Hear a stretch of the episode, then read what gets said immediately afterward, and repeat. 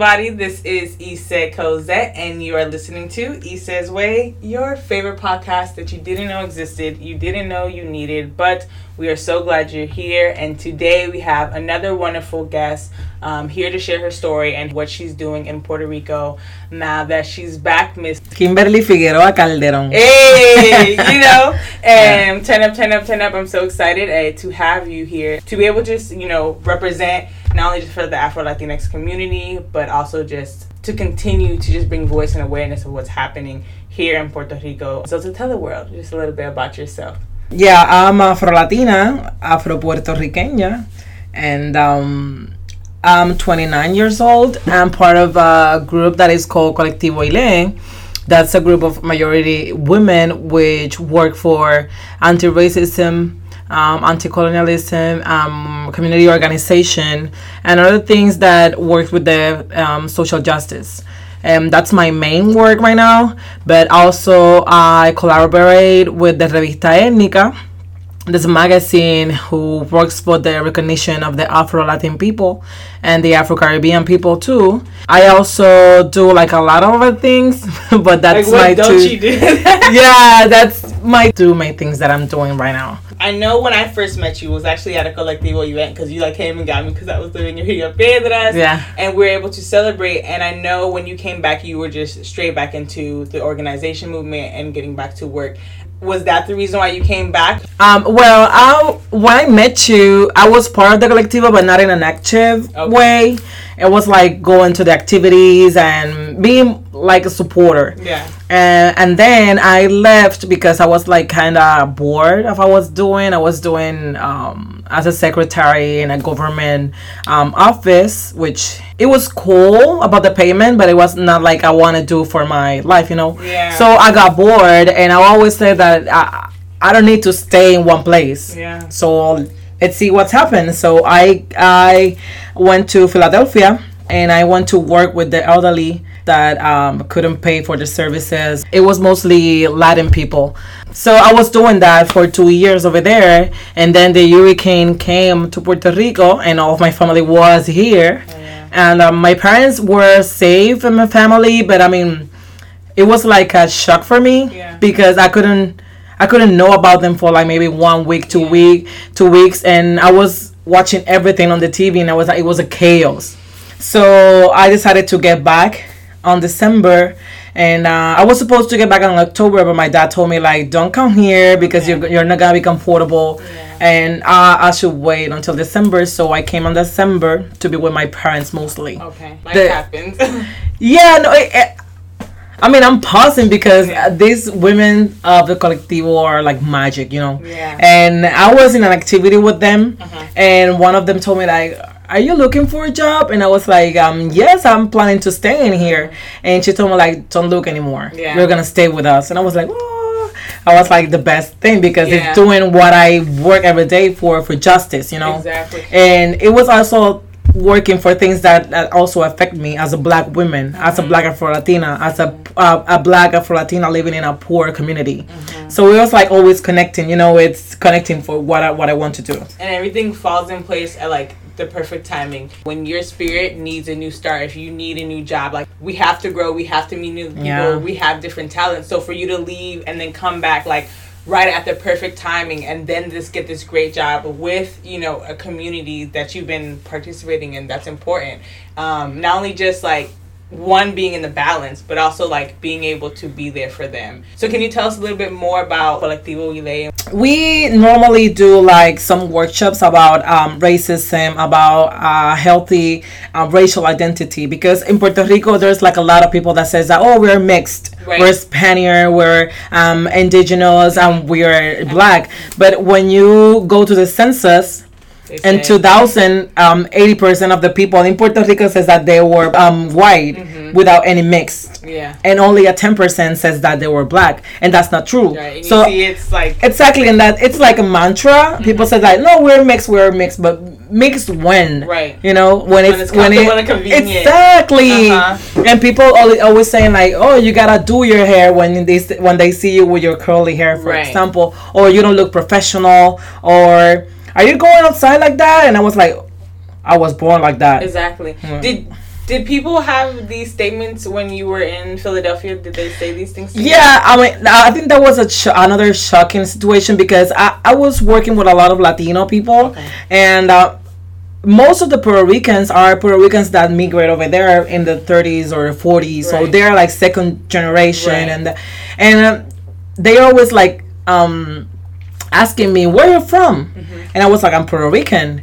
And they were like, "You don't look like a Puerto Rican, and you don't seem to be Puerto Rican." I was like, "What do I look like? What do I look like?" And I was like, "Like you're black, and you look like Dominican or Cuban, but you don't look." And I was like, "Do you took the history class, like oh my god. social studies class? I mean, this is this is elementary school, you know." Uh-huh. And um, it was like shocking that the most people that asked me about that was the the Puerto Ricans. Right, right. How was that experience then for you? Because I know it's interesting to like, or not even just interesting, it's fucking challenging, right? To get kind of racial experiences and like uh, stereotype from your own people. So how did you handle that being Afro Latina and then dealing with different racism? I guess. N- now you're saying that it's like it's challenging because you're being stereotyped by your by your own people, but you're also being stereotyped by black people over there. Mm, Because I mean, you don't you don't seems to fit into a lot of people, Puerto Rican people, but not, but not into the black people neither. yeah. So- Africans said the same thing. Is like you're not. Yeah, black, it's you're crazy African." over It's there. like, What?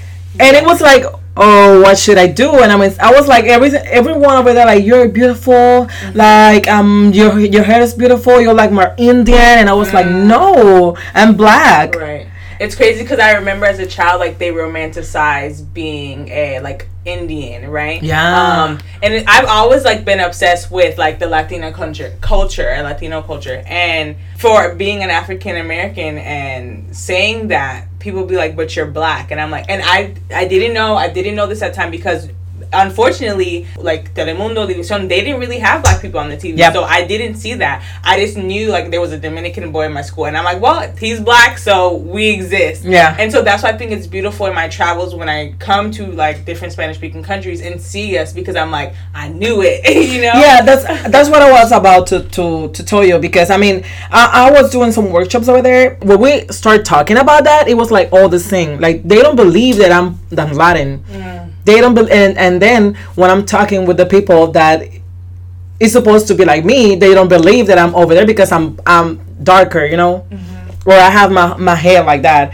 And I, I think I think it's kind of tricky because people people um, forget that they don't they don't born with the relaxing in their hair, you know, for Yeah. example, and it's crazy because I mean we we've been taught to kind of hate how we look since we were born. You know? Mm.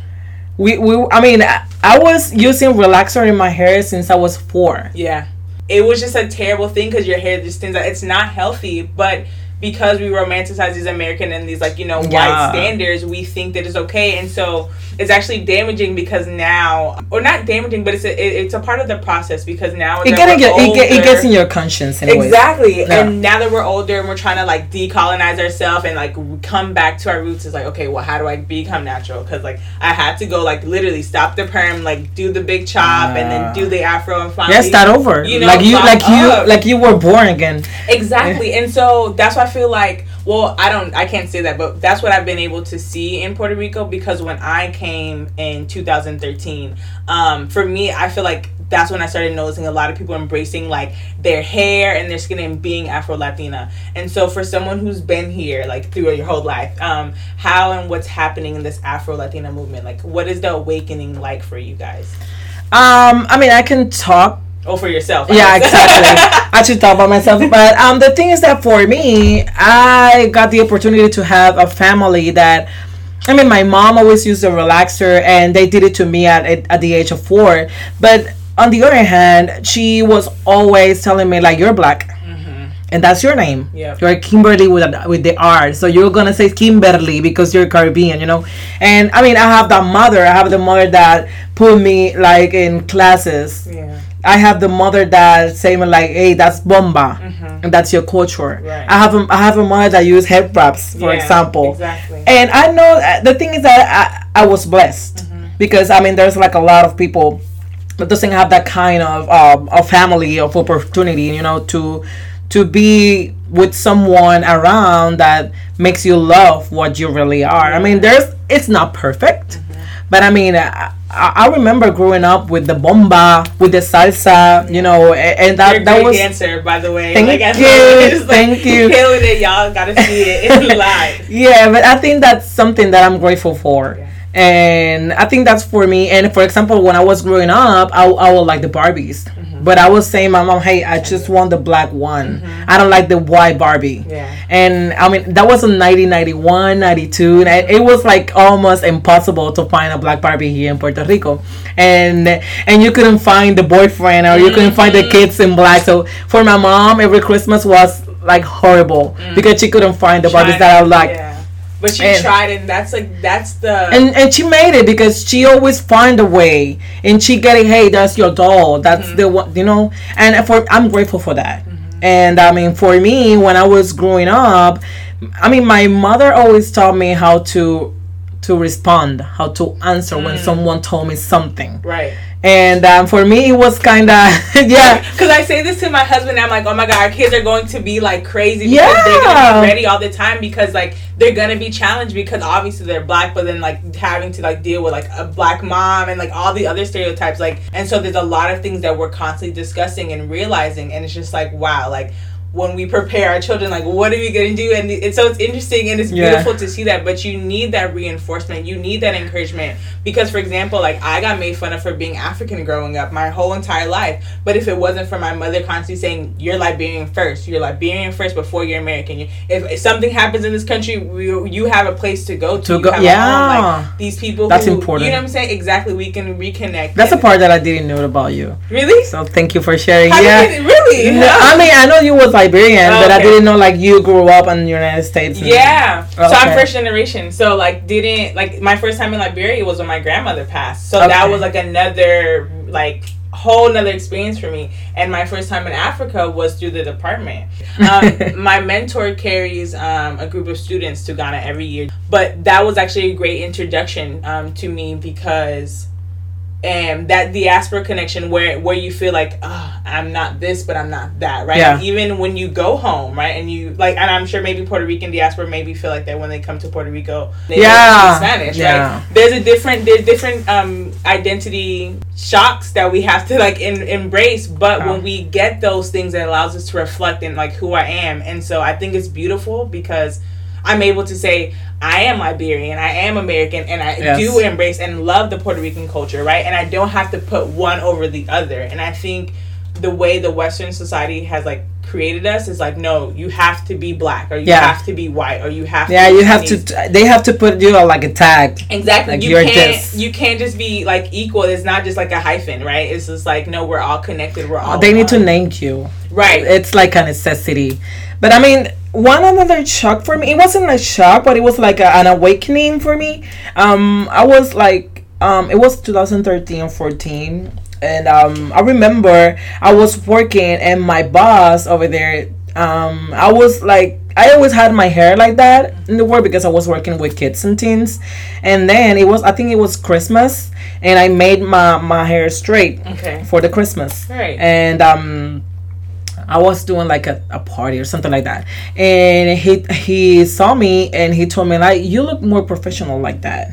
And I was like, What the fuck you said? Exactly. Like, what do you mean? Like, what about the work that I've been doing with the kids here? It mm-hmm. doesn't it doesn't matter to you because Uh-huh. the way I look, My you know. appearance. And it was like I was it was shocking for me and it was like, oh That's this exactly- asshole, you know. And then I, I started like to um, get together with the colectivo and this and that, and then I learned that I, I look professional, both of them. And I was working in a government office. I mean, I had my high heels, I have, but I have my curly hair. But exactly, I hate that they try to limit that because your hair is curly. It's not professional. Like, Yeah, because it's snappy. no, get out of here. You yeah, it's you like- can't embrace all this body that I have. That's yeah, and I was like, I, I was at the beginning, I was like getting, you know, quiet. You know, at the time they say something about my hair or how I look, but then I start like answering back, like, Yeah. yes. And I like that. I like that way. Do you want to pay me the beauty salon? Yes. No. Do you maintain it? Right. now? So shut the fuck up. exactly, and you have to check people because if not, they try to like,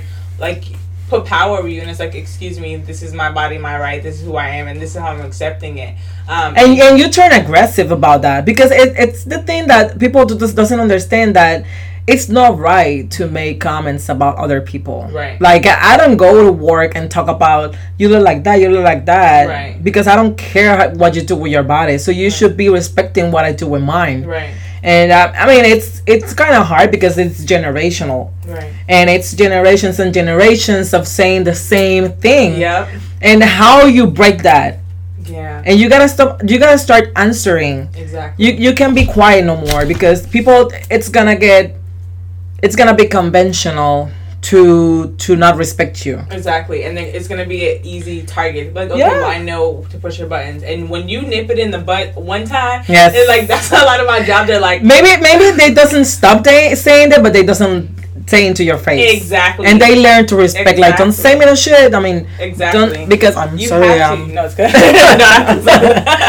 no, but you and I feel like one as a black woman, and I, you know, what I'm saying you have to like put your foot down, you know, because it's like easy to be disrespected, you yes. know, and easy for people to think they can walk out over you. Um, and for me, sometimes it's annoying because I hate to feel like I have to be like always yes. on guard, but I know like I need to be this way so that, and I learn how to be in certain spaces so that like you said when i do have my children how do they respond and act so that they don't feel like they're defense? Because yeah. it's all about this systematic way that we've been taught. But i think it's co- i think it's okay to be tired of being answering of being on guard all the time. I think it's co- okay to one day i don't want to work with that today. I don't want to handle that today. I'm gonna let them think what they want you know? And that's okay too because for me I've been doing this since 2014. I mean, trying to answer in people, but there are some days that I don't want to do that today. And anyways, okay, that's okay. yeah, and that's okay to say okay, mm-hmm. think whatever you want, mm-hmm. say whatever you want. I mean, exactly. I'm gonna be as awesome as I am. Exactly, and you just have to embrace that. How has that bond, how has sisterhood, you know, helped you and groomed you into this woman that you are now? I think it's been like a long journey because over there I have two or three people that I can call my mentors, you know, and it takes like a little bit of humble to be humble mm-hmm. to let to let other people mentoring mm-hmm. of, of about something that it should be learned that you should be learning since you were born. So you should be humble to that, and you should be humble because sometimes there's a, um, a lot of things that you can say or you can maybe you can listen about your mother saying that bad comment. Mm-hmm. and you you know that's bad but that's your mom. Right. You know for example or that's your uncle or that's your that's your grandma. Right. But i mean it's a lot of mentoring. I think that's one of the benefits of a sisterhood. Mm. and also to have someone that push you yeah. to do something better to do um or to say that hey i'm here. I got your back. For me with the women in colectivo it's love they're like my mothers, my sisters, my aunts. They're like the people that when I feel down about something, I can say like put it in the shadow. It was like ten people over there, and they were like, "I'm with you." Yeah. Or you let, need that support. Yeah, and that support and that's love and that's inspiration. Mm-hmm. And I think for me it's inspiration because I know what I'm doing today. It's gonna put me in a position that maybe in in two, three, four, ten years, I'm yeah. gonna be mentoring someone. Exactly. And I, I think that's inspiration, you know. Exactly. And also, it's like, it's like a, a imagine like a pot. Mm-hmm. It's like a lot of different people over there. You can learn something about everyone. Right. So I think sisterhood is like all you need. yeah. No, it's it's amazing. Um, like I didn't grow up with sisters because I have brothers, right? Yeah. Um but I've found sisters through my mentors, yeah. through different groups that I've been able to meet, you know, and it's it's amazing, you know, I'm like a really like, introverted person, but like I go out when I can and when I when I am able to reach out to these groups and these people, it's nice to have that um, encouragement because there are moments where you feel like you may want to give up or you exactly. do feel like you're alone. And they're like, no girl or no sis, I got you, right? Yeah. And so it's it's amazing. Um, and it, I think it's a connection for forever because, for example, between you and me, you, you and me see each other like maybe once a year. yeah, once or twice a year. But every time we we met, it's like an it's like a hug. Yeah. It's a conversation. Yeah. It's a connection. Mm-hmm. And I think that's something that we can do always when we have sisterhood. Yeah. I mean, it doesn't matter the time. Yeah. and I think that's the beauty um, in things. And sometimes we feel pressured. Yeah. Sometimes, like you said, like you don't want to always have to defend yourself of being black. Like sometimes we need to take that self care. I don't want to show up today, you know. And and when you do show up, it's okay. And your sister is not gonna hold you back for not being there. Like sometimes just showing up for yourself and being there for yourself is like the best thing. But once again, having these bonds and seeing these people who look like you, who mm-hmm. understand where you're coming from, right? It's a beautiful place, you know, whether you're here or you're traveling or like you're connected on like social media. Yeah. And so to see how like you've been able to like start here, go back and just continue on this journey, I know it's gonna continue to be great for you. I know you're gonna continue to touch so many people's oh, lives. Thank you. And many people are gonna continue to bless you. Um, you have a poem. yes. Share with us today with Audre Lorde. So I'm excited to hear. Yeah, she's my favorite writer right now. it's been like maybe five years of love with her she's one of my favorite writers because I mean she always talk about racism, age, class, black women, lesbian women, all that is intersectionalities, and I think that's important and it's relevant in 2019. The poem is called For Each of You. Be who you are and will be, learn to cherish that boisterous black angel that drives you up one day and down another, protecting the place where your power rises, running like hot blood from the same source as your pain. When you are hungry, learn to eat whatever sustains you until morning, but do not be misled by details simply because you live them. Do not let your head deny your hands any memory or of what passes through them, nor your eyes, nor your heart. Everything can be used except what is wasteful. You will need to remember this when you are accused of destruction. Even when they are dangerous, examine the heart of those machines you hate before you, before you discard them and never mourn the lack of their power, lest you be condemned to relieve them. If you do not learn to hate, you will never be lonely enough to love easily, nor will you always be brave, although it does not grow any easier.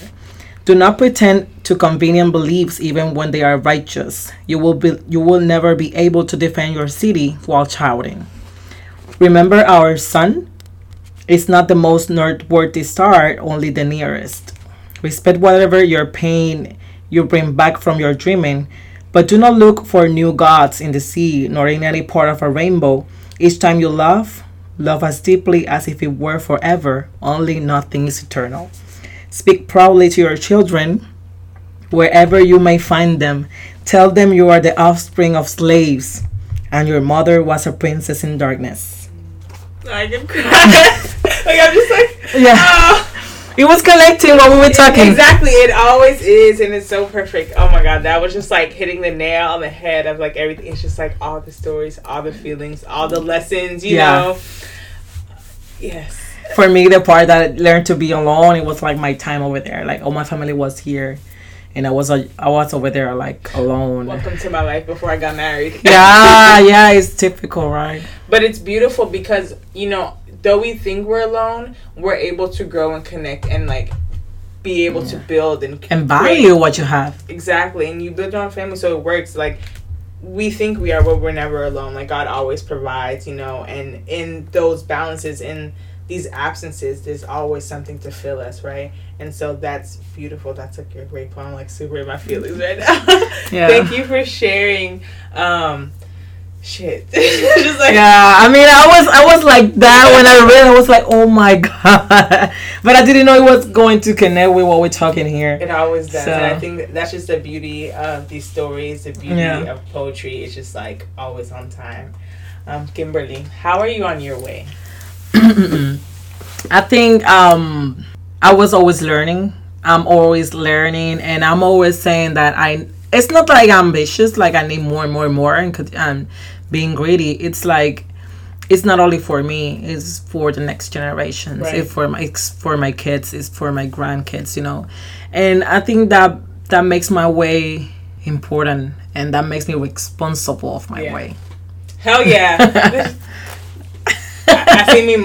Tell the people where can they connect with you, social oh, media. Yes, I have a Facebook. It says Kimberly Figueroa Calderón. I have an Instagram. It says The Way We Come the way we come. I um you can do like corrido. I don't know. I'll put it in the description as Yeah, well. and um, you can find me as Colectivo Ile on Facebook too. We have a, a group and we have an Instagram too, Colectivo Ile. We have also website is www um, that colectivo eh, rayita ile dot org and we, you can also find me in revistaetnica.com. Yes. Shout out to her. Show her love. Thank you for just coming. Thank you for having me. My pleasure. Um, this is Issa's Way. Y'all be blessed.